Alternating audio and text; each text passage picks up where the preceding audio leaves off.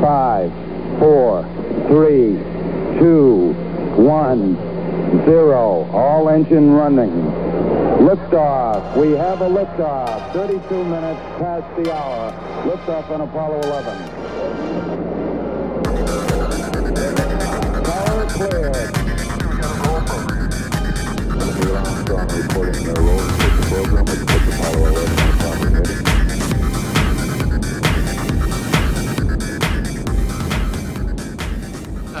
대표님 2016년부터는 그러면 컴퍼니 B라는 회사를 설립하셔서 대표를 맡으신 걸로 제가 알고 있는데 네네. 예, 컴퍼니 B 무엇을 하는 곳인가요? 어, 일단은 컴퍼니 B는 이제 accelerator인 거죠. 네. 그래서 스타트업 accelerator요. 예. 네, 스타트업에 초기 투자를 하고 그다음에 accelerating을 하는 그런 회사였고요. 컴퍼니 B 같은 경우는 이제 company builder가 되자. 음, 그다음에 사실 그 BLT의 그 세 글자가 있기 때문에 이제 그, 그 자회사로 이제 그 컴퍼니 B, 컴퍼니 L, 컴퍼니 T를 만들 생각이었어요. 그래서 아, 어. 빅, 빅픽처가 있으셨군요, 이미. 네, 네, 네. 그래서 이제 비즈니스 관련된 회사 해서 컴퍼니 B를 만들게 됐고, 아. 예. 네, 많은 분들이 이제 그, 그 다음에 이제 컴퍼니 뭐 A라든가 뭐 컴퍼니 D, 뭐 D도. 있었던 것 같은데. 아 컴퍼니 D는 이제 박성혁 대표님이 그 네. 만드셨다가 최근에 이제 박성혁 대표님이 대표 자리에서 물러나셨는데 음, 컴퍼니 D가 그 사업자 등록이 더 빠릅니다. 네. 그거는 박성혁 대표님 예 약간 죄송하기도 하고 이게 좀 예 저희가 한 한 두 달인가 뒤에 생겼는데 예. 저희가 워낙에 이렇게 시끌벅적 하다 보니까 그래서, 네. 근데 어쨌든 그 컴퍼니 B 같은 경우에는 이제 2016년도 8월 달에 이제 설립이 됐고 네. 어 그 사실은 동호회였어요. 동호회요? 뭐 네. 스타트업 스타트업 대표들의 동호회 뭐 이런 건가요? 어, 아니요, 그 투자 커뮤니티라고 보시면 되는데 음, 컴퍼니 B는 사실 투자를 하고자 하는 좀 기술 창업자들한테 투자하는 그런 동아리 동호회라고 보셔 보시면은 좋은데 이게 이제 너무 제뭐 어떻게 보면 재밌는 것들을 많이 하다 보니까 이제 accelerator 등록을 하고 그다음에 정부 사업을 하게 됐죠. 그래서 약간 처음에는 그 저희 주주들한테 아 뭐 이런 거 한번 해보려고 하는데요. 그 문자 이렇게 보냈는데 다들 이제 계좌번호 불러라 이러면서 사업 계획서도 없이 그냥 만들어진 예, 그냥 예, 스타트업 투자 회사였었죠. 음, 오래 알고 계신 분들 그 중심으로 이렇게 모이셨겠네요, 그죠? 네, 네, 네. 네. 음. 그래서 뭐 정재우 이사님, 아, 뭐, 에릭 에릭 프로. 예. 네, 김준홍 이사님, 지금은 이제 대, 대표님이시지만 예. 김준홍 이사님은 그때 코롱 이노베이스셨고 그다음에 뭐 김영덕 상무님도 계셨었고 뭐 음, 지금 디센트 네. 디캠프로 가신 네네네 네. 그래서 그냥 그냥 커뮤니티였어요. 커뮤니티로 어.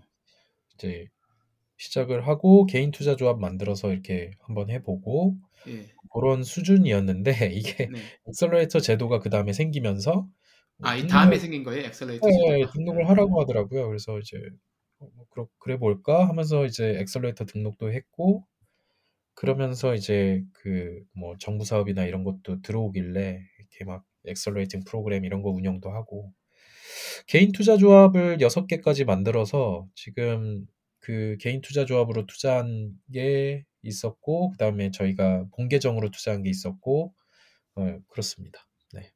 한 음. 40개 정도 투자를 했죠.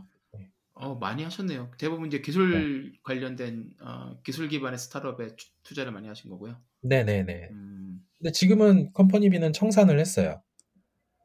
청산을 음, 하고 예. 개인 투자 조합만 운영하고 있어요. 음, 네. 그러면 accelerator를 운영하시면서 어, 뭐 네.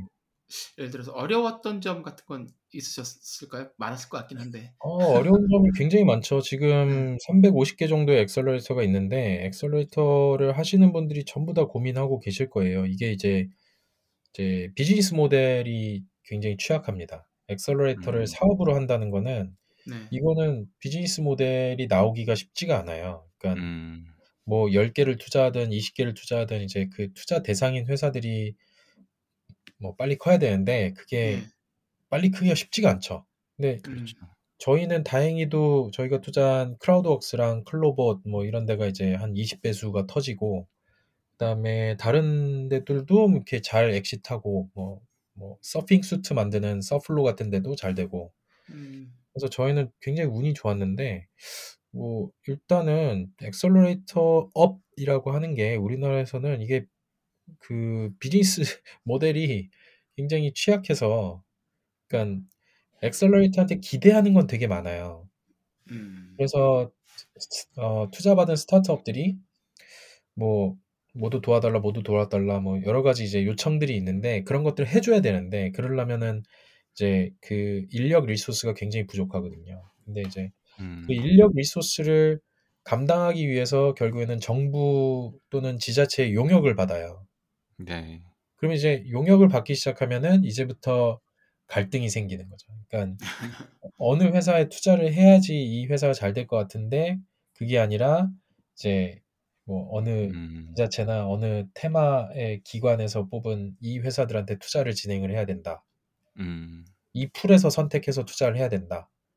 이런 이제 그 강제가 생길 수밖에 없기 때문에 그렇죠. 그러니까 뭐, 뭐 충남에서 뽑은 친구들을 지원하라고 예산을 만들어서 했는데 뭐 서울 스타트업을 뭐 이렇게 뭐 투자한다거나 그러면 이제 충남에서 화나죠.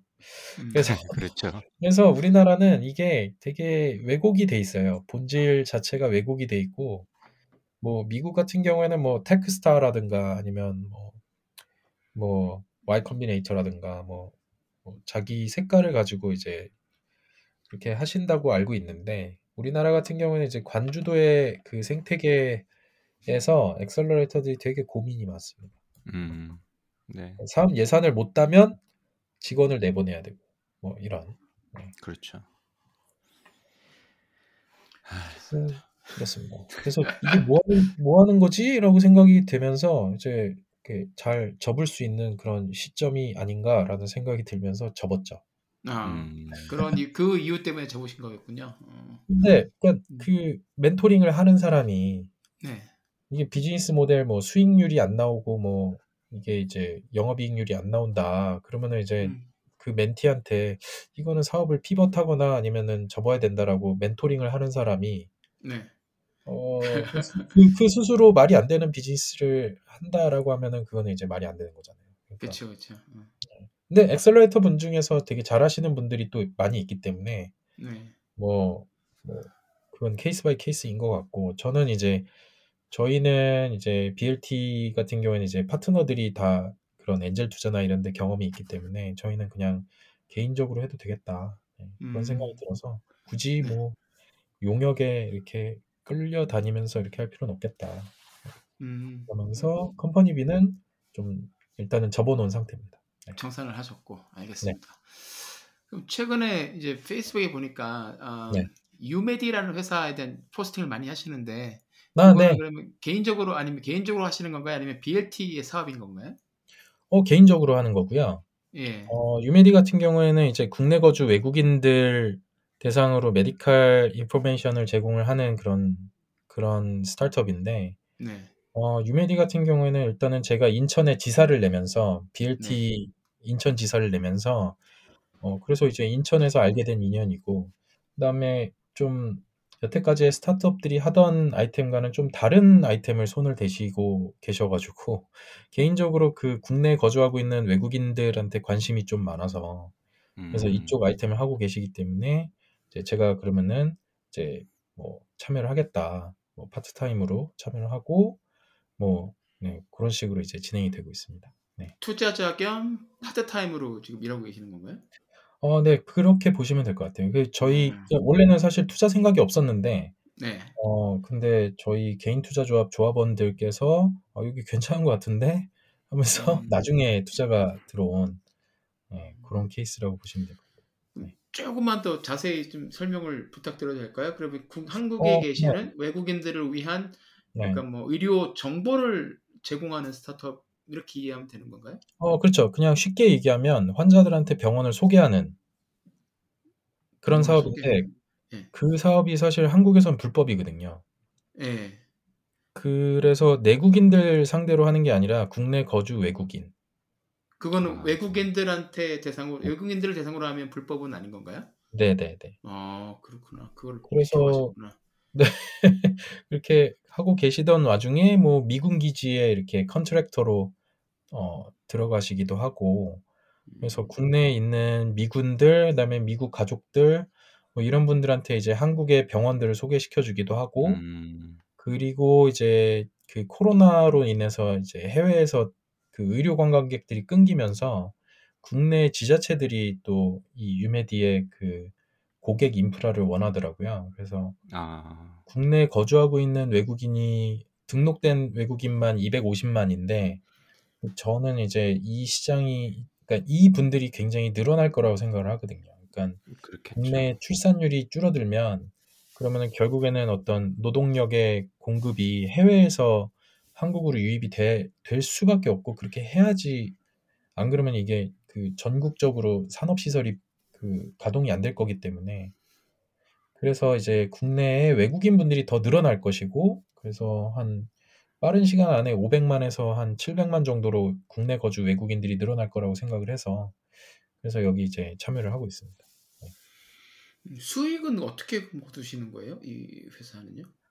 이 회사 같은 경우에는 일단은 그 의료 관광 상품을 만들어서 그래서 네. 국내에 있는 외국인 분들도 뭐 해외 자기 본국의 의료보험에 가입이 돼 있어요. 그래서 네. 음. 그 해외 그 의료보험 회사의 그, 그 보험 시스템을 이용해서 이렇게 비용을 청구를 할 수가 있고 그다음에 아, 거기에다가 이제 관광 상품을 붙여가지고 이제 의료 관광으로 해가지고 그 관광 비용은 별도로 하고 그다음에 치료 비용은 그쪽 그 자기 본국의 보험사에 청구할 수 있도록 하는 그런 시스템으로 돼 있어요. 그래서 음. 어, 여기가 인천 송도에 있기 때문에 인천 송도에 또 그 국내 진입한 그런 해외 법인 지사들이 많아서 음. 그래서 여기를 베이스로 해가지고 지금 그런 상품을 만들어서 이제 판매가 되고 있는 거죠.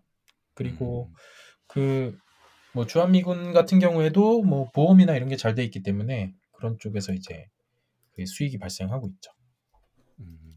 근데 좀 하다가 알게 된 놀라운 사실은 이 뭐 주한미군 같은 경우에는 이제 미군 같은 경우에는 그 오키나와에서 우리나라로 이렇게 비행기 타고 오는데 10불이면 된다고 하더라고요.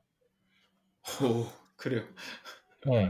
그래서 그 전 세계적으로 이거를 생각을 해보면 어, 미군들이 우리나라로 오는데 비용이 얼마 안 들면 그러면은 그걸 베이스로 해가지고 우리나라 의사분들 중에 이제 영어 잘 되는 분들 이렇게 해가지고 전 세계 미군들이 쉽게 올 수 있게 어, 그런 이제 글로벌 네트워크 같은 것도 가능하지 않을까. 그러겠다. 어. 네. 뭐 독일이나 유럽에서 오는데 뭐 한 5만 원? 아 5만 원 5만 원인가? 네. 뭐 그쵸. 50, 50 달러 정도. 와, 네, 진짜 네, 싸구나. 그렇구나. 네. 그래서 그런 걸 이용하면 또 잠재 적인 성장 가능성이 높지 않을까. 어, 아, 그래서 최근에 그 미군 비- 기지도 많이 가시고 그랬던 거군요. 테스라 네. 또 신기하기도 하니까 네, 음. 가서 스테이크도 먹고. 그죠, 그죠. 어, 네. 그렇네요. 알겠습니다. 그리고 저희가 그 아, 인터뷰를 하기 전에 질문지를 들었을 때 아, 네. 다른 스타트업에 대한 이야기를 또 하고 싶다고 말씀해 주셨어요. 이게 FT랩에 관한 거였는데, 그죠? 네. FT랩 어. 떤 스타트업인지 설명 부탁드려도 될까요? 네, FT랩 같은 경우에는 어 2001년도 2001년도에 창업하신 어 오, 오래된 회사예요. 20년 된 회사네요. 네, 근데 여기가 이제 고재준 박사님이랑 김성수 부사장님이 그 두 분이 이제 그 연구실 창업을 하신 분들이에요. 그래서 광운대학교 연구소에서 그러니까 lab lab 실에서 이렇게 창업을 하신 분들인데 electro physics 쪽에 어, 굉장히 높은 전문성을 가지고 계신 분들이고 이분들을 이제 17년 뒤인 2017년도에 제가 김규호 박사님이 야 정하나 너 저 광교 좀 가봐 이래가지고 저그 김규호 박사님 소개로 갔다가 네. 이분들이 이제 라돈 센서를 만드신다라고 해서 라돈이 라돈- 뭔가요? 라돈. 네. 라돈 라돈은 일단은 뭐 방사능 예, 방사능 물질이죠.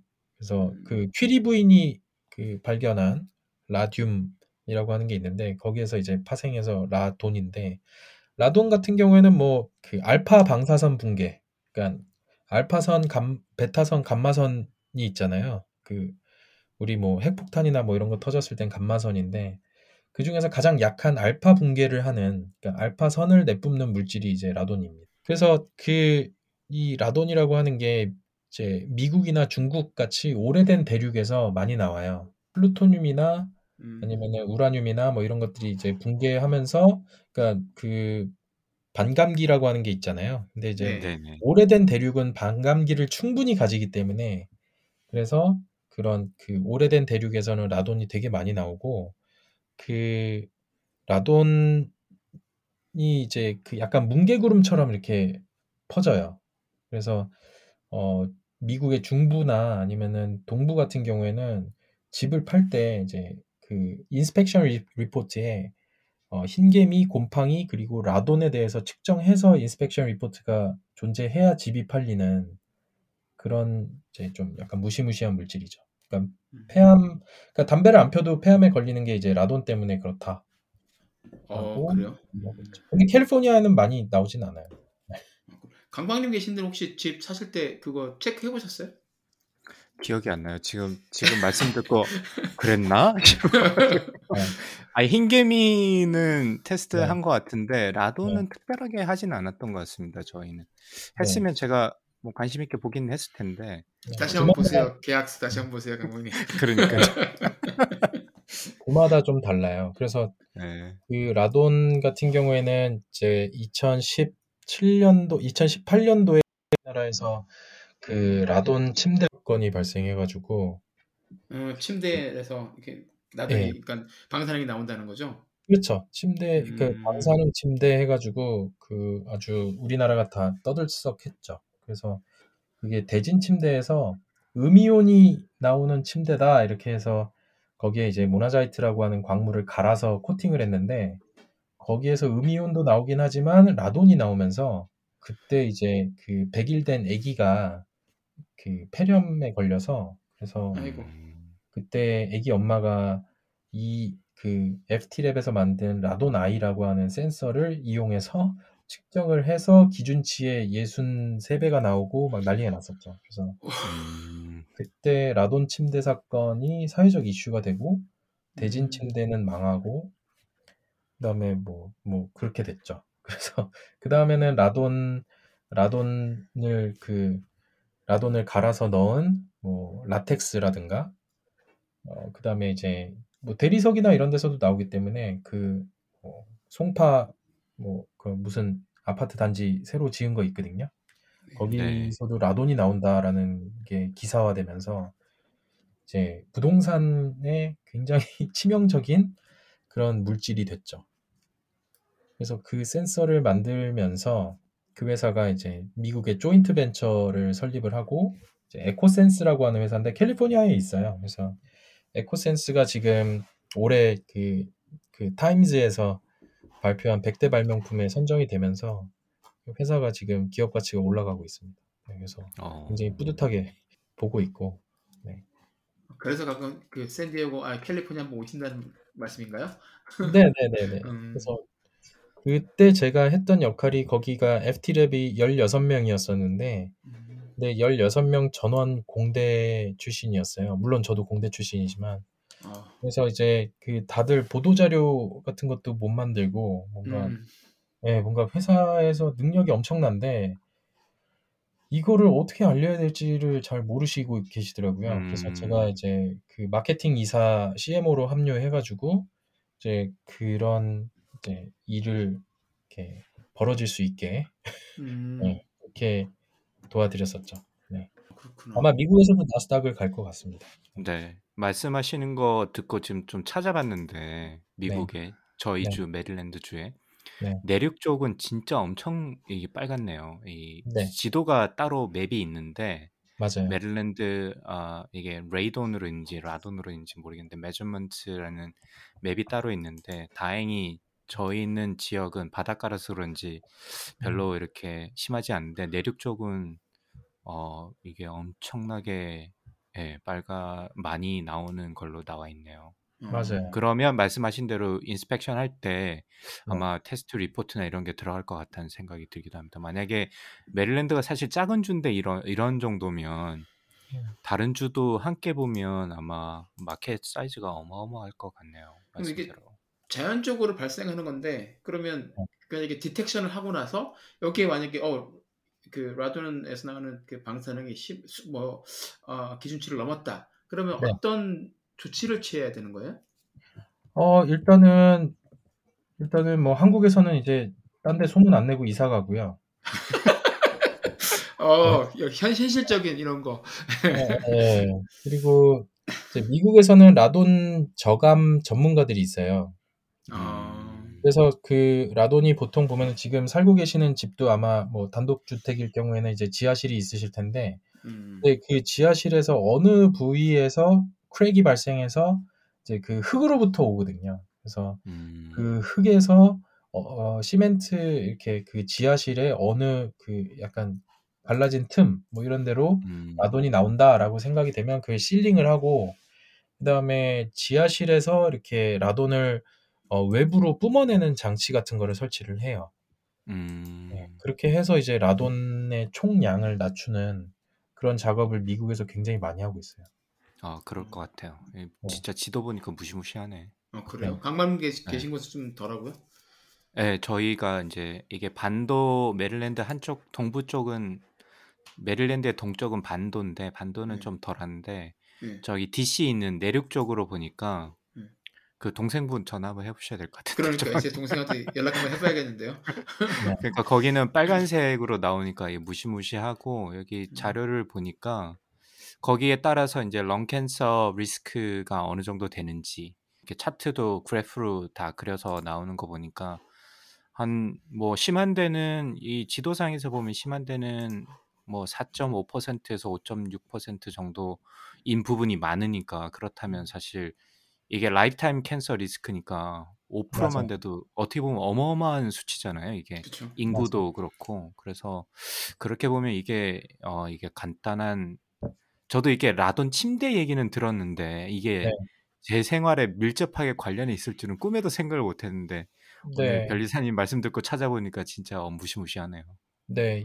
그래서 그 미국의 질병관리청 CDC 같은 경우에도 이제 그 이 회사랑 어 내년 내년 음, 초부터 실시간 라돈맵 이렇게 하는 거를 이렇게 같이 하는 걸로 알고 있습니다. 네. 음, 음. 그럴 필요가 있을 것 같네요. 보니까. 네, 그래서 저는 이제 FT랩이라고 하는 회사랑 같이 뭔가를 음, 하면서 아 이게 아직 세상에 그 뭔가 사람들이 관찰할 수 있는 대상이라고 하는 게 아직 많지 않구나.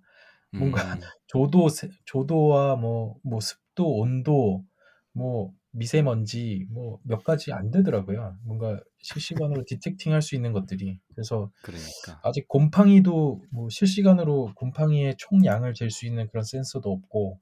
음, 근데 이제 이 회사랑은 이제 그런 쪽을 같이 얘기를 많이 하고 있고. 네, 네. 아, 좋아 보이네요.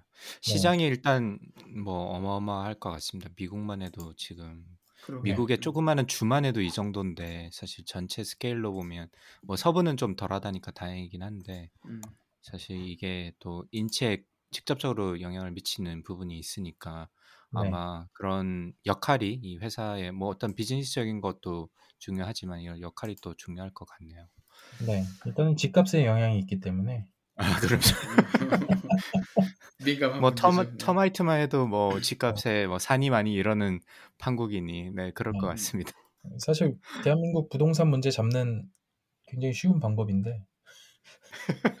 잡다가 이거 사람들 잡을 것 같아서. 아, 그, 그, 맞아요. 그래서 네. 약간 좀 조심스러운. 어, 네, 그렇긴 하네요. 음. 네,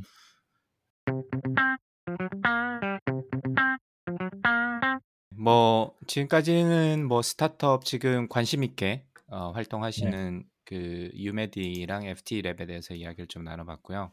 네, 이제 특허에 대해서 사실 물어보면 한도 끝도 어, 없을 것 같긴 한데 주로 네, 저희 청취자분들이 미국이랑 이제 한국에서 네, 어, 관련된 스타트업을 하시거나 거기에 이제 어, 뭐 인벌브가 되시거나 이런 분들이 네. 많기 때문에 아마 그분들이 뭘 궁금을 할까 고민을 하다가 조금 네. 생각난 질문이 있어서 좀 여쭤보려고 합니다.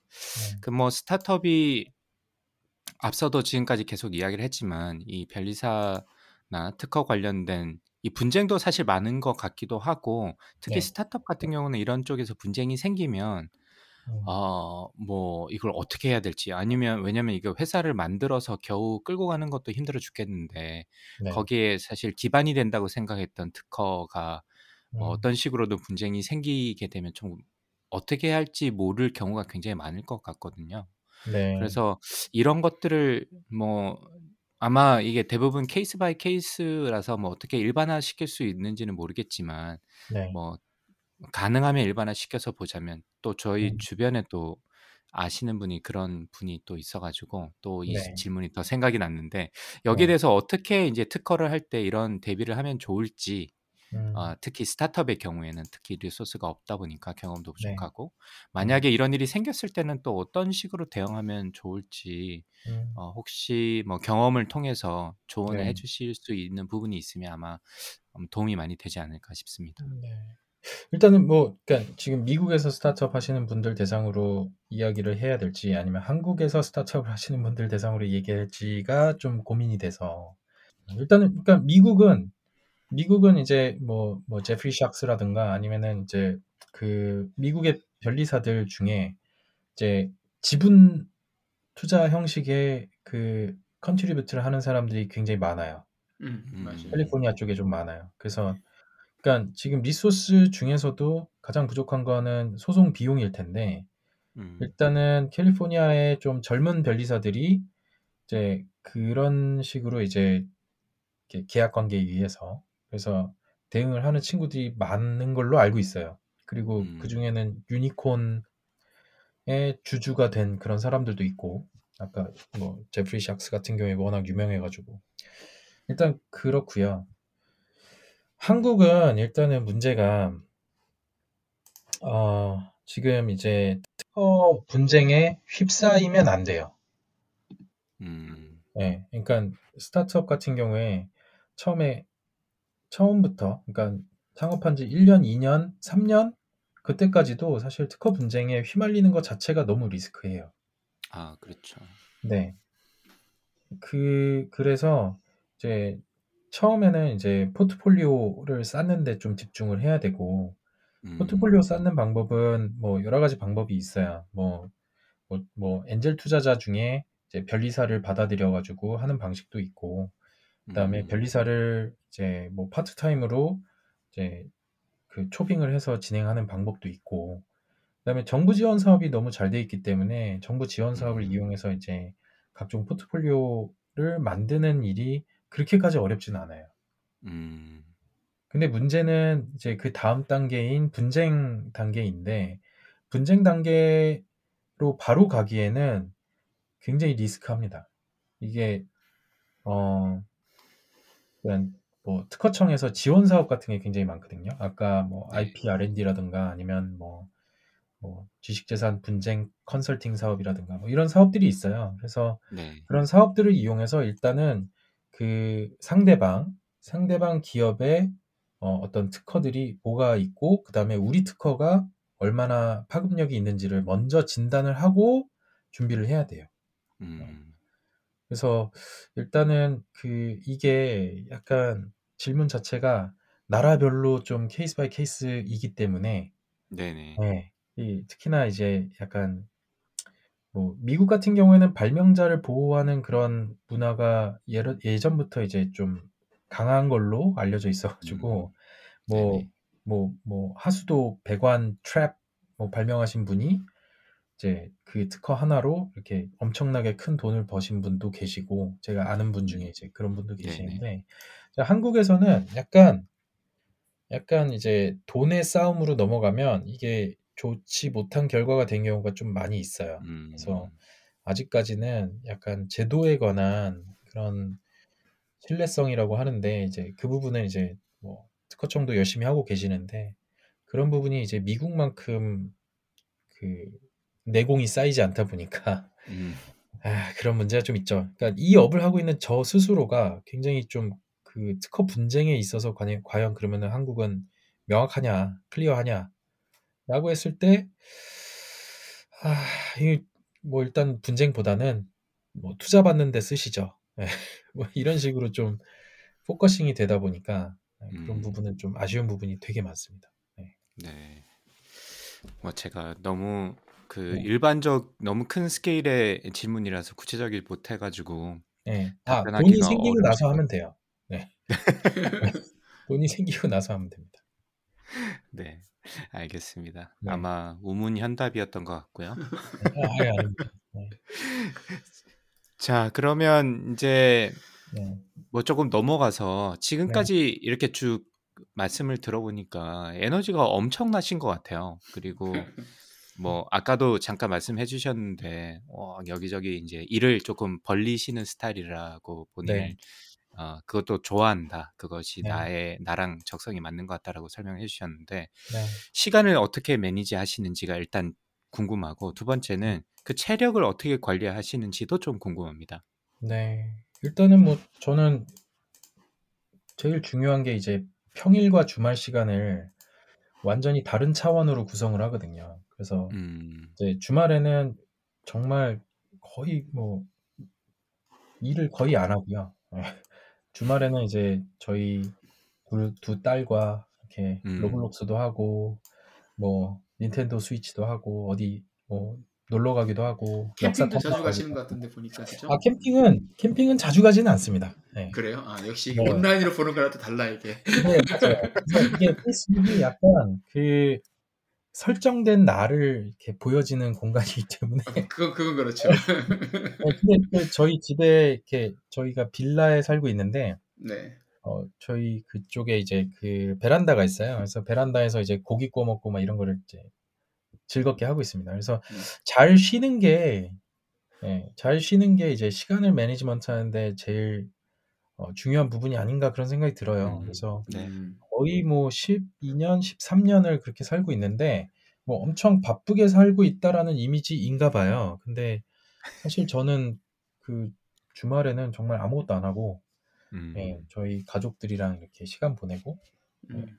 그게 그냥 뭐 제가 이렇게 막 페이스북 이렇게 쓰기도 했지만 김규호 박사님 영향으로 이렇게 뭔가 예, 제 가장으로서 이들과 놀아준다 라는 그런 생각을 버리고 아, 이들이 나를 위해서 이렇게 시간을 내주는구나 라고 생각을 하고 나서 주말 시간이 굉장히 에너지를 많이 보충하는 그런 시간이 됐어요. 굉장히 행복하고 음.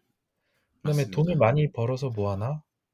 그렇죠. 네, 어차피 행복하려고 하는 건데 네, 그러면 이제 주말에 뭐 딴 데 가서 영업하고 뭐 강의 자료 만들고 이런 것보다는 그런 것 같습니다. 네. 그래서 그렇게 하고 그다음에 평일에는 저는 뭐 스케줄링 같은 거를 이제 구글 캘린더나 뭐 이런 걸로 엄청 많이 하고 그렇게 해서 이제 동선이나 이런 거를 전략적으로 많이 짜죠. 음, 그리고 아까 전에도 이제 페이스북에 이제 셀카 말씀도 하셨는데 그 셀카를 제 셀카에는 법칙이 있습니다. 네, 절대 아, 이제 네. 혼자 찍어서 올리진 않습니다. 그렇죠. 항상 누군가 같이 있죠. 네 네네. 네. 그래서 누구, 누구와 어디에서 어느 시간에 이런 즐거운 시간을 같이 함께했다. 이거를 이제 남기기 위해서 그런 방식의 그 셀카를 음, 이미 올린 지가 거의 한, 한10몇년 됐는데, 근데 그, 저는 그냥 페이스북을 메모장으로 사용하고 있는데 사람들이 음. 되게 좋아하시더라고요. 그래서 그런, 그런 부분이 저 스스로도 좀 신기하다고 생각을 합니다. 네. 음. 근데 네. 주말 시간을 오롯이 가족들과 보내는 거 정말 좋은 선택인 것 같아요. 저도. 예.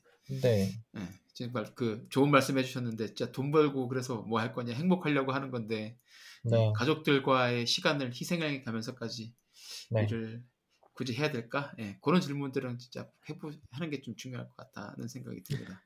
네, 네. 아, 근데 제가 말씀하신 거 듣고 되게 반성하고 있는 게 방금 그 가족들이랑 주말에 시간 보내는 게 네. 내가 니네들이랑 놀아주는 게 음. 아니라 네. 어, 당신들이 나를 위해서 시간을 내주는 거라는데 저는 아직 거기에 대해서 성인이 못 됐나 봐요. 저는 아직 그런 생각이 안 들던데 네.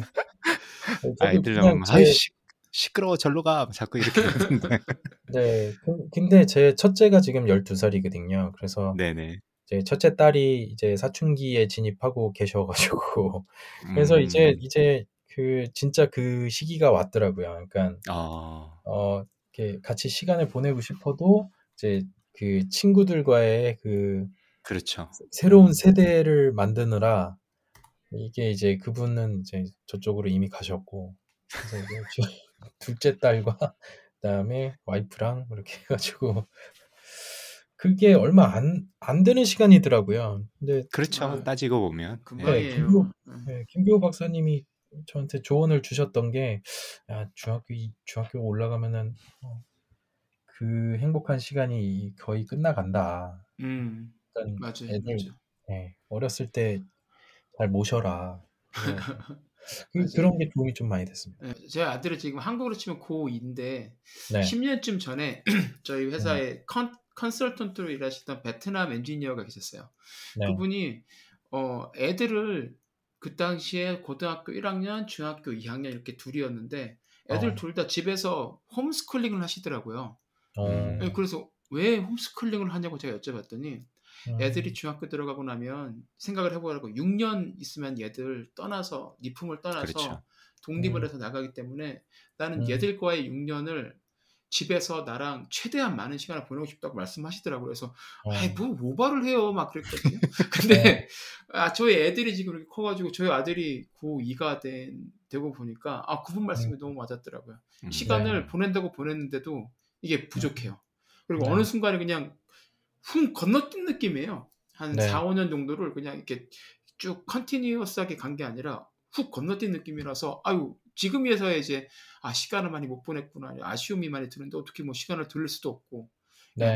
네, 예, 둘째한테만이라도 내가 좀더 시간을 많이 쓰고 많은 시간을 보내야겠다 이렇게 생각을 하는데 의식적으로 이렇게 변리사님 하시는 것처럼 하지 않으면 일상에 파묻히면은 알면서도 아유 바쁘니까 다음 주에부터 이렇게 해야지 다음 주부터 해야지 하면서 못하는 것 같은데 의식적으로라도 의식적으로라도 그렇게 생활 스- 패턴을 바꿔야 되는 것 같아요. 말씀하신 대로. 네. 예. 그게 오히려 더 아이디어가 나오는데 훨씬 더 좋더라고요. 음, 그것도 음. 그렇죠 이게 예. 계속해서 그 평일의 패턴을 계속 가지고 있으면 여유를 잃- 잃으면서 이제 음. 창의적인 전략이나 아니면은 판을 새로 짜는 그런 것들에 대한 생각을 할 수가 없더라고요. 그래서 그것도 정말 예, 정말 맞는 말씀이네요 예. 개인적으로 좀 궁금한 게 로블록스 게임을 따님이랑 같이 하신다고 그래가지고 지금 네. 페이스북에 올려주셔가지고 그게 되게 인상적이었는데 저희 딸도 로블록스를 지금 하고 있어가지고 네. 아, 아들은 마인크래프트를 하고 있고 네, 그 일단 아 나도 저렇게 저런 아빠가 돼야 될까라는 이제 개인적인 질문을 하면서 네. 그렇게 해서 그 둘째 따님이랑 같이 플레이를 하면 그 네. 따님이 좋아하나요? 엄청 좋아하죠. 애들이 별로 안 좋아할 것 같다는 생각도 갑자기 들어서 글쎄요, 그럴 수도 있는데 일단은 저희는 그런 스마트 디바이스나 이런 거에 대해서 어렸을 때부터 그냥 무제한적인 허용을 했거든요. 음, 그리고 뭐 게임이나 뭐 닌텐도 스위치라든가 뭐 이런 것들 이제 오히려 이제 저희 부부가 오히려 먼저 하고 이제 그런 걸 즐기다 음. 보니까 그러니까 오히려 이제 금지된 어떤 그 뭐라고 해야 되나 그 결박함 금지된 것들에 네네. 대한 결박함 이런 것들이 좀 이 친구들이 좀 거의 없었고 그다음에 뭐 오히려 게임 열심히 해라라고 하면서 뭐 아이패드 같은 것도 이제 각자 한 대씩 주고 그러니까 그러니까 오히려 중독성에서 좀 멀어지더라고요. 그러니까 뭐뭐 음, 쿠키런 뭐 이런 것도 깔아서 뭐 엄청 많이 하다가 그것도 한 한 달 반 하다가 말고 음. 어느 순간 보면 게임은 지워져 있고 그래서 오히려 그런 것보다 이제 아빠랑 뒷산에 놀러 가거나 예, 뭐 이런 거 되게 좋아하고 음. 근데 그 로블록스라고 하는 게임 자체는 이제 지금 트렌드라서 그래서 제가 이제 음. 제 둘째 딸한테 배우는 느낌으로 하고 있습니다. 음, 음. 어, 많이 알려주더라고요. 그래서 네. 신체 사이즈를 줄이는 방법, 그다음에 자기가 집- 저를 안고 이렇게 막 음. 예, 집 구경 시켜주고 맞아요 집 구경 시켜주고 제 딸도 자주 하는데 네. 맞아요. 같이 그래서 해봐야지 저희- 되겠죠. 네. 네. 그래서 저희 현실에 있는 그 4층짜리 빌라를 이렇게 로블록스에 구현을 음. 해보는 그런 것도 지금 같이 해보고 있고 음. 그렇습니다. 그게 아 이론적으로는 참 이게 같이 하고 이러면 참 좋은데 이게 왜 잘안 네. 될까요? 그게 항상 궁금하고 어... 이 smart device 말씀하셔가지고 네. 이 아주 오래된 영화 중에 제가 기억나는 장면이 장미의 전쟁이라는 아주 오래된 영화가 있는데 거기에 네. 보면 어떤 장면이 나오냐면 음. 이 부인인지 아빠인지 하도 오래돼서 기억은 잘 안 나는데 아이들이 초콜릿을 막 좋아해 어릴 때부터 네. 그러면 이제 부부끼리 이제 서로 싸우는 거죠.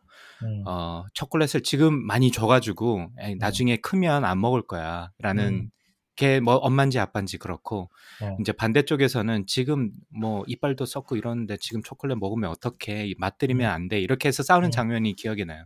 그러면서 이제 시간이 점프가 돼가지고 나중에 어떻게 돼? 음. 초콜릿을 너무 많이 먹어가지고 뭐 이런 그런 음. 장면이 나오는데 네. 이 smart device에 대해서도 참 이게 고민이 요즘 부모님들은 고민이 참 많으신 것 같긴 합니다. 뭐 박사 그렇죠. 아, 별리사님처럼 무제한 풀어주는 게 저도 기술에 대해서는 관심이 있는 사람이라서 웬만하면 좀 스마트하게 기술을 뭐 이런 디바이스들을 활용하는 방법을 쓰고 싶은데 또 그걸 하고 있으면 이게 좀 안 좋게 보인 것도 사실이기도 하고 네. 이게 참 딜레마인 것 같긴 합니다. 맞아요. 그 그런데 저는 이제 어렸을 때 그 우리 첫째가 어렸을 때 그 아이패드를 무제한으로 주면서 뽀로로를 이제 무제한으로 보게 했었는데 정말 금방 질려 하더라고요.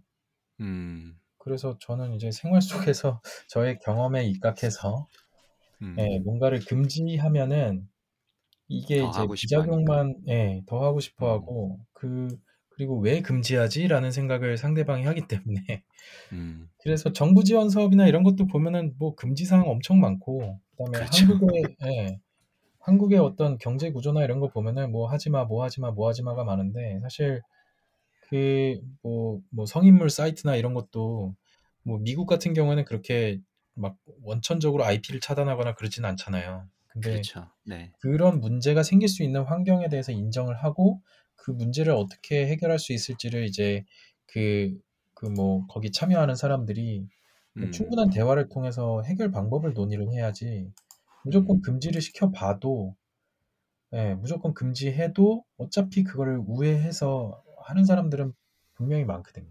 그러니까 그렇죠. 그렇죠. 제가 봤을 때는 이게 이 뭐 이거는 미국식 해결 방법이라고 보기보다는 이제 서방권에서는 이렇게 해결 많이 하는 것 같은데 그런 것 같습니다. 그래서 뭐 BLT 운영하면서도 뭔가 사고를 치거나 뭔가 뭐 당연히 돼야 되는 거를 뭐 잘 안 되거나 했을 때 그런 거를 이제 꺼내놓고 누굴 책임지거나 비난하거나 이런 게 아니라 이제 아, 이 문제를 이걸 어떻게 해결할 수 있을까 이거를 논의를 좀 많이 하려고 하고 있거든요. 저희가 경영하면서도 네. 음, 그런 부분이 네. 좀 필요한 것 같아요.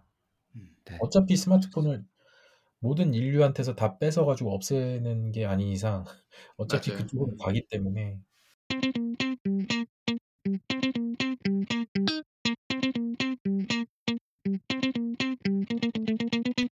지금까지 뭐 이야기를 쭉 들어보니 뭐 회사도 만드셨고 accelerator도 하셨고 그다음에 지금 변리사로서 또 활동도 많이 하시고 계시고 스타트업에 또 involve가 되셔가지고 또 일도 많이 하시고 커리어가 굉장히 다양하시고 그러신데 혹시 뭐 이런 쪽 뭐 변리사를 포함해서 전반적으로 커리, 커리어에 대해서 고민을 하고 있는 후배들한테 네. 어, 선배로서 술자리에서 조언을 누군가가 뭐 어떻게 해야 되냐고 물어보면 어떻게 네. 답변을 해주시겠어요? 글쎄요. 커리어에 대한 고민을 하고 있는 후배들이 뭐 그러니까 각자 자기 영역에서 이제 그 이렇게 좋은 성과를 내고 있는 그런 후배들도 가끔 이제 찾아와서 그런 고민을 많이 물어보기는 음. 하는데 네네. 근데 저 같은 경우에는 이제 어차피 그러니까 인생을 왜 사느냐 왜 사는가에 대해서 이제 고민을 좀 많이 했었거든요. 네. 근데 이거는 굉장히 어려운 질문이고 그거에 대한 답은 사실 그냥 엄마 아빠가 사랑했으니까 그냥 제가 나온 건데 공학적으로 봤을 때는. 근데 이제 이 부분에 대해서 이제 계속해서 나의 욕망과 나의 관심과 음. 나의 어 내가 할 수 있는 것, 그다음에 내가 좋아하는 거에 대해서 끊임없이 고민을 하지 않으면 음. 결국에는 세상이 어 좋다라고 얘기하는 거. 예를 들면 뭐 변리사 직업 좋다더라. 뭐 돈 많이 번다더라. 뭐 음. 근데 사실 그런 방식으로 변리사가 된 후배들 중에 굉장히 힘들어하는 사람들이 되게 많아요. 음. 뭐 차라리 의사가 될 걸 이런 얘기를 해요. 예. 근데 항상 남에게 커 보이니까. 그렇죠. 음. 근데 이게 이제 뭐, 뭐 행복의 반대말은 비교다 이런 말이 저한테 굉장히 좀 영향을 준 말인데 그런 이제 비교를 멈추고 이제 나에 대해서 계속해서 생각을 해야 되는 거죠. 그래서 음. 그런 후배들이 찾아오거나 할 때 이제 너는 그럼 요즘에 관심이 뭐냐? 너는 그러면 어떻게 살아왔냐? 너는 그러면 중학교 때 어떻게 살았냐? 중학교 때, 고등학교 때 사고 치지 않았냐? 이런, 이런 얘기를 하, 하면은 이제 그 과정에서 이제 결국에는 찾게 되더라고요. 그래서 음. 음. 음. 나를 소중하게 여기고 그다음에 과거에 내가 했던 게 지금 미래의 나의 어떤 결정에 영향을 미치지 않기 때문에 뭐 그런 부분에 대해서 이제 뭐 과거는 과거 이렇게 클리어하게 이렇게 음. 그냥 훌훌 털고 본인이 이제 앞으로 하고 싶은 거에 대해서 이제 생각을 하는 게 중요하지 않을까라고 네. 매번 얘기는 합니다. 네. 저도 그러려고 하고 있고. 참 어려운 질문인 것 같은데 네. 그래도 솔직하게 말씀해 주셔서 도움이 되는 것 같고 뭐 저도 네. 그 항상 그 계속하는 고민인 것 같아요. 제가 네. 잘하고 있는 걸까? 내가 그렇죠. 지금 하는 게 나한테 맞는 걸까부터 시작해서 나는 뭘 좋아할까? 이게 계속된 질문인 것 같기도 하고 한국이 네. 이제 부모님들이랑 이야기를 해보면 대학교 들어가는데 굉장히 포커스가 많이 돼 있으시잖아요. 그리고 어느 네. 대학을 갖는 게 굉장히 중요한데 사실 대학에서 학생들이랑 뭐 술 먹고 이렇게 이야기를 하다 보면 네. 사실 들어와서 고민거리가 훨씬 더 많은 친구들이 많고 어떻게 해야 될지 사실 대학까지는 어떻게 보면 한국에서는 뭐 특별하게 고민할 거리가 많이 없잖아요. 뭐 어떻게 음. 보면 사회적으로 정해진 길이나 마찬가지이기 때문에 음. 그래서 들어와서 고민한 친구들이 참 많은데 이게 참 이게 쉽지 않은 질문인 것 같기도 한데 음. 어 너에 대해서 많이 알아라. 그리고 지금 실질적으로 지금까지 쭉 인터뷰에서 그렇게 노력하고 계신 부분을 설명을 해주셔가지고 아마 이 청취자분들 혹시 이제 그런 고민을 하고 계신 후배분들이 들으신다면 도움이 되지 않을까 싶은 생각이 들었고요. 네. 자, 최근에 혹시 뭐 보셨던 영화나 뭐 네. 혹은 읽었던 책 혹은 네. 사용했던 서비스 네. 등뭐 이런 것들 중에서 기억에 남는 그리고 네. 청취자분들한테 꼭 한번 추천 아 요거 좀 같이 뭐 사용하시거나 음. 보시거나 읽으시면 좋겠다라는 어. 혹시 서비스나 이런 것들이 있으실까요? 어, 일단은 뭐 유나바머 추천해 주셔 가지고 너무 재밌게 보고 있고요. 음. 아, 네. 네. 재밌죠. 아, 너무 재밌더라고요. 그리고 저 같은 경우에는 이제 최근에 본 다큐멘터리 중에 이제 그, 그 다음 침공은 누구라고 하는 그, 그 Fahrenheit 911그 감독 마이 마이클 무어. 예, 마이클 무어. 그래서 그거를 최근에 이제 운- 이렇게 살짝 봤는데 음. 어, 살짝 본 게 아니라 이제 재밌게 봤어요.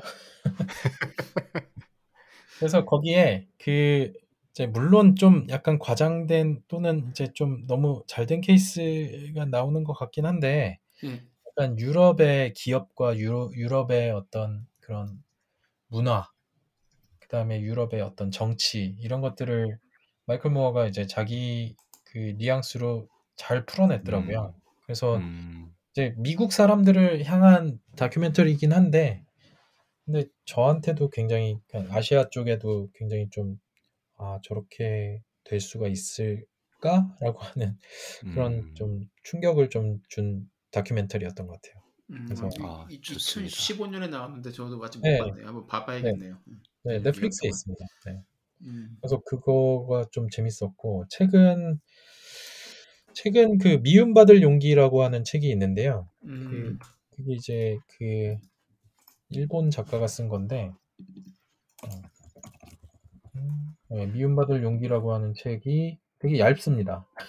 얇은데 예, 이게 이제 아들러 개인 심리학이라고 하는 거를 좀 쉽게 풀, 풀었었고 이게 기시마 이치로라고 음, 하는 사람이 쓴 예, 그런 책인데 이게 좀 제가 힘들 때 굉장히 도움이 됐어요. 그래서 음, 이게 책만 제목만 보면은 이제 미움을 받으란 얘기인가라고 할 수 있는데 그, 그런 그런 건 아니고 이제 그, 그 어떤 자아를 지킬 수 있는 방법? 음, 음, 예, 그다음에 이, 이 인간의 심리 구조에 관한 굉장히 거의 끝까지 간 그런 예, 그 아들러라고 하는 그 심리학자 예, 네, 프로이드랑 같은 그 연구회에 있었던 사람이고 이제 그 프로이드랑 서로 굉장히 싫어했던 예, 그런 프로이드 예, 프로이드 학파와는 이제 좀 담을 쌓고 지내는 아들러라고 하는 분이 그낸그 개인 심리학이라고 하는 그 학문이 있는데 거기 그거를 되게 쉽게 풀었었어요. 그래서 음, 그게 이제 저의 그 어떤 어려운 시절에 좀 되게 많이 도움이 됐고 그리고 마지막으로는 그 최근에 재밌게 읽고 있는 건데 그 최진석 교수 철학자 최진석의 그 탁월한 사유의 시선이라고 하는 책이 저한테는 굉장히 그 어떤 프레임에 관해서 판 판세에 관해서 이제 좀 생각하게 음. 하는 그런 되게 좋은 책이었다라고 네, 페이스북에 몇 번 쓰니까 너 보수 아니냐 막 이러더라고요.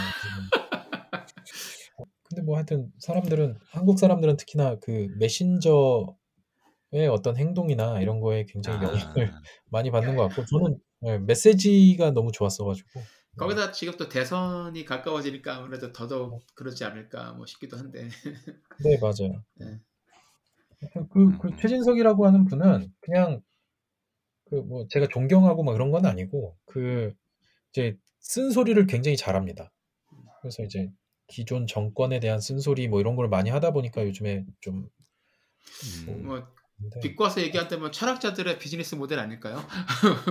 아 그런 것 같기도 합니다. 예, 예, 예. 그- 그런 것 그걸 또. 비판적인 눈으로 보고 그렇게 얘기를 하는 게 그 사람들이 그분들이 하셔야 될 일을, 네. 일일 테니까 뭐 당연히 그렇겠죠. 맞아요. 근데 뭐 그 책에서 저는 그 공대 졸업자로서 잘 몰랐던 그런 음, 그 인문학 또는 문, 문과 쪽 분들이 어떤 연구를 하고 어떤 화법을 뭐 이렇게 이렇게, 이렇게 하시는지를 그 책을 통해서 처음 알아가지고 음, 음, 그래서 뭐 이게 뭐 건국 그다음에 산업화 민주화 그 다음은 뭘 할 거냐에 관한 그런 좋은 이슈 제기가 됐던 책이었던 것 같아요. 그러니까 음, 미국은 이게 200년에 걸쳐서 떨어져 있거든요. 그러니까 건국의 음. 아버지들 한 200 몇십 년 전이고 음, 음, 산업화 에디슨이랑 JP 모건이 있고 그다음에 민주화도 막 막 그 뭐 마틴 루터 킹이나 뭐 이런 그, 그걸 이제 민주화라고 볼 수도 있는 건데 근데 이제 우리나라는 이 모든 세대들이 다 같이 살고 있어가지고 그래서 이제 그런 거에 대한 생각을 해볼 수 있는 겨를이 없었는데 음, 그런 내용을 담은 좋은 책이었던 것 같습니다. 네. 탁월한 사유의 시선. 네, 알겠습니다. 네. 보통 하나 정도 소개해 주셨는데 오늘은 종류별로 소개를 다 해 주셔가지고 감사합니다. 네. 네. 네. 그러면 저기 아, 앞으로 저희 프로그램에 혹시 나오실 네. 만한 분 추천해 주실 수 있으실까요? 한 분 정도 계시다면? 그 제가 근데 이거를 그분한테 미리 말씀을 안, 해, 안 해놨는데도 괜찮나요? 아니 뭐 혹시 저희가 연락을 이제 그분께 네. 드린다면 제가 네. 부탁을 드릴게요 변리사님께. 네, 그 뭐 뭐 한 분은 그 뭐 수자원공사 뭐 조은채 부장님, 아 조은채 하셨어요. 차장님 아, 하셨어요? 네, 재작년에 하시면서 조은채 처장님께서 엄정한 변리사님 말씀 잠깐 해주셨어요 그때. 아 그래 예, 예. 들어봐야겠다. 죄송합니다. 예, 아닙니다. 네, 아 그러면은 뭐. 뭐 저희 고등학교 선배님 중에 옐로우 네. 모바일의 회사를 두 번 매각한 분이 계시는데 예, 뭐 김명식 대표님이라고 네. 음, 그분을 추천을 하고 싶네요. 네. 지금은 그러면 어디에 계시죠?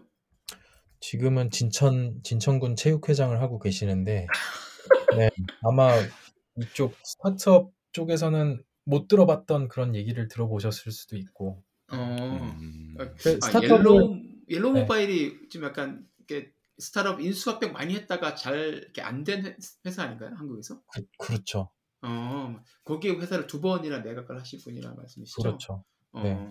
그래서 스타트업이나 이런 쪽에도 잘 아시고 음, 음.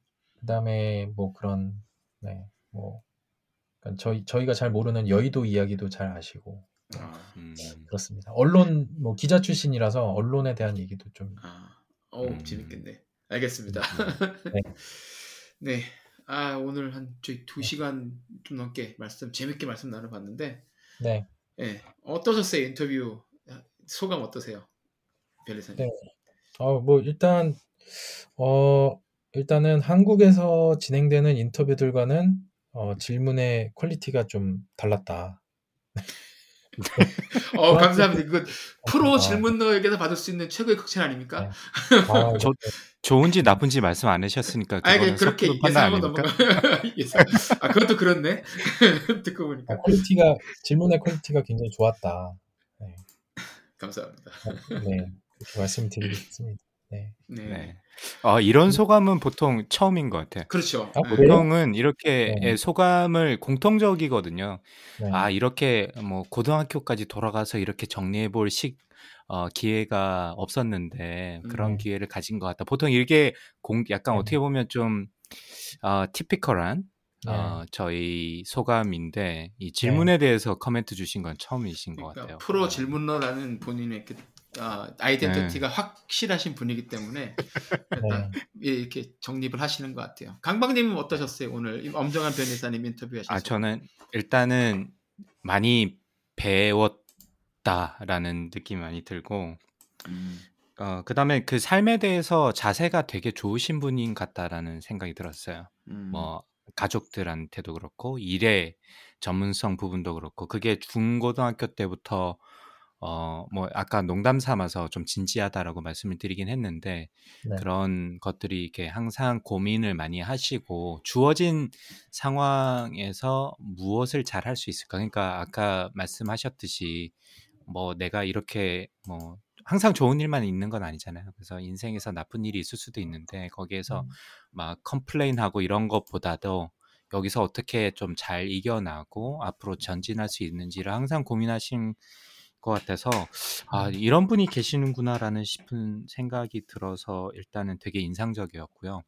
두 번째는 그 페북에서 보였던 왜냐면 네. 페북에는 아까 말씀드렸듯이 하셨듯이 뭐 이렇게 어디 가서 사진 찍고 이런 모습만 네. 보다가 네. 실제로 말씀을 나눠 보니까 제가 가지 가졌던 음.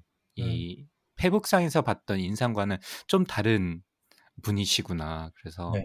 아, 고민이 참 많으신 분 같아서 여기서 고민이라는 거는 인생에 대한 것뿐만이 아니라 그냥 네. 사회 현상에 대해서 고민이 많으신 분이구나라는 생각이 들어서 네. 앞으로 혹시 기회가 있어서 만나게 되면 네. 뭐 술을 하시는지 모르겠지만 소주 한 잔 하면서 뭐 이런저런 좋아합니다. 말씀을 듣고 이야기를 나누는 기에 참 좋은 그 분이 음. 아닐까 싶은 생각이 들었습니다. 그래서 한국을 제가 가게 되면 네. 뭐 바쁘시겠지만 한번 꼭 뵙고 또 이런저런 이야기를 좀 많은 이야기를 듣고 말씀을 네. 나누면 참 음. 재밌는 어, 것들을 많이 배울 수 있지 않을까 생각이 많이 음. 들었던 인터뷰였던 것 같고요. 초방님은 어떠셨어요? 맛있는 거 사드리겠습니다. 네. 아유 감사합니다. 두 분 소주 드실 때 저는 옆에 사이다 넣고 같이 네. 띄워주세요. 예, 제가 소주를 못 마시기 때문에. 아, 아, 예, 예. 저는 뭐랄까 아직 한 번도 직접 뵌 적은 없는데 엄정한 변호사님하고 이렇게 오래 네. 알고 지낸 친구와 대화하는 기분이 조금 들었고요. 그리고 음. 이분 경험이 되게 많잖아요. 경험을 굉장히 그러니까. 다양한 경험을 짧은 시간 동안 굉장히 압축적으로 하셨는데 이게 젊을 때 확실히 경험을 많이 하는 게 중요한 것 같아요. 누가 말한 것처럼 소유보다는 경험이 더 중요하다 이런 말 많이 하는데 이분 경험을 굉장히 많이 하셔서 지금 이런 인사이트도 많이 있는 게 아닌가 생각 들고 그러니까 음. 영화 국제 시장 엄정한 편을 본 게 아닌가 뭐 그런 느낌도 살짝 들고 네, 아, 그래서 결국 중요한 거는 아, 처음으로 돌아가서 이 좋은 질문을 어떻게 할 것인가 그게 가장 중요한 중요하다는 생각이 들어요. 그러니까 네. 거기서 네. 모든 것들이 시작되고 그리고 결국은 그것으로 귀결되는 게 아닌가. 오늘 엄정한 변리사님 아, 인터뷰하면서 그 네. 생각이 많이 들었습니다. 아, 감사합니다. 네. 오늘 너무 바람직하게 나간 것 같아. 원래 그러니까. 중간에 이렇게 좀 엉뚱한 소리도 하고 이래야 되는데 원래 제- 그런 예, 그런 이야기가 많이 나오지 않을까라는 생각을 하고 제가 임했는데 네. 그게 아니라 너무 오늘 진지하게 인터뷰가 된 것 같아가지고 네. 아 이게 좋으면 편집자이자 기획자로서 좋으면서도 좀 아쉬운 거. 아쉽다. 아, 그렇죠. 제보를 이게- 사실, 그 제가 그 클럽하우스 음, 처음에 네. 나왔을 때 이제 주변에서 왜 클럽하우스를 안 하냐라고 네, 음, 이제 그 많이 연락이 왔었는데 이 음성이라고 하는 그 매체가 굉장히 매력적이긴 한데 이게 자기 뇌에서 나오는 그 생각을 여과 없이 바로 쏟아버리거든요. 그래서 그렇죠. 예. 이그 글이라고 하는 거에 비해서 실현을 할 가능성이 굉장히 높아요. 아, 무척 맞, 높죠. 맞습니다. 네. 어, 그래서 저는 클럽하우스가 나왔을 때 아 이거는 뭐 아이폰에선 녹음이 안 된다고 하지만 사실 그냥 외부의 녹음기로 다 녹음할 수 있고 아, 그럼요. 예. 되게 실수할 수 있다. 예.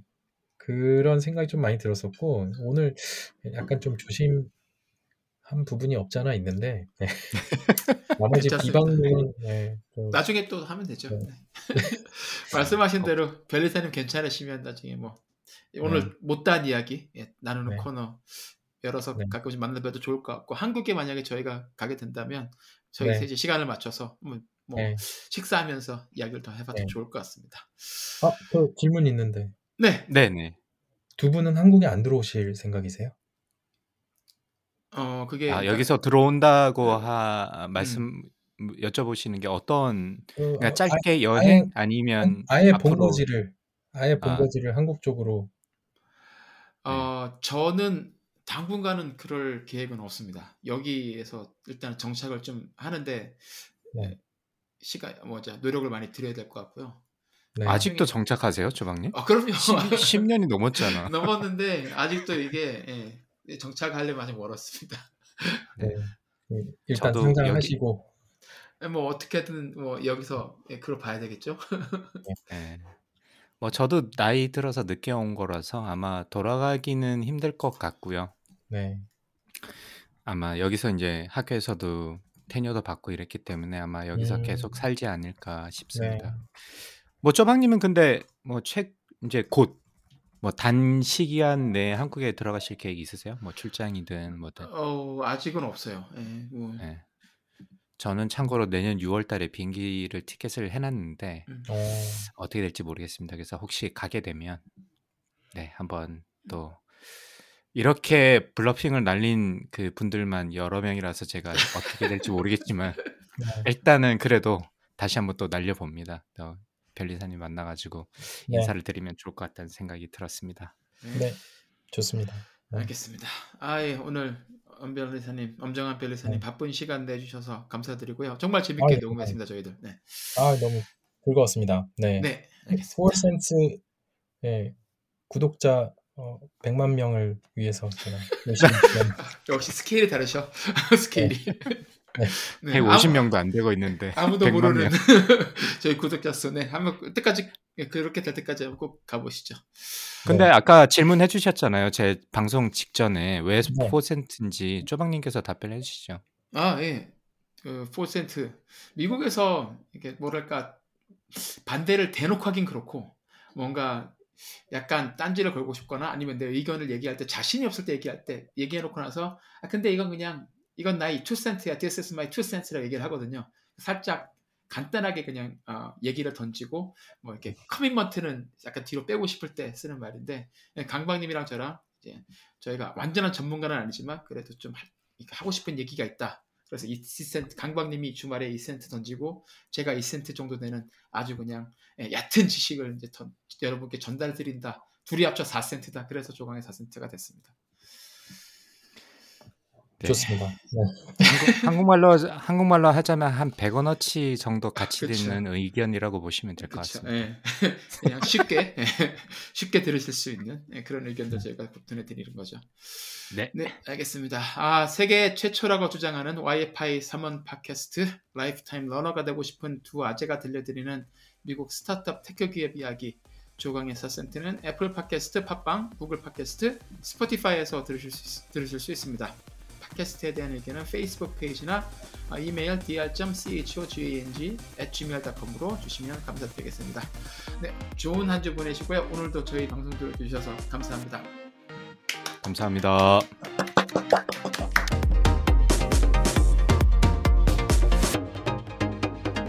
It's one small step for man,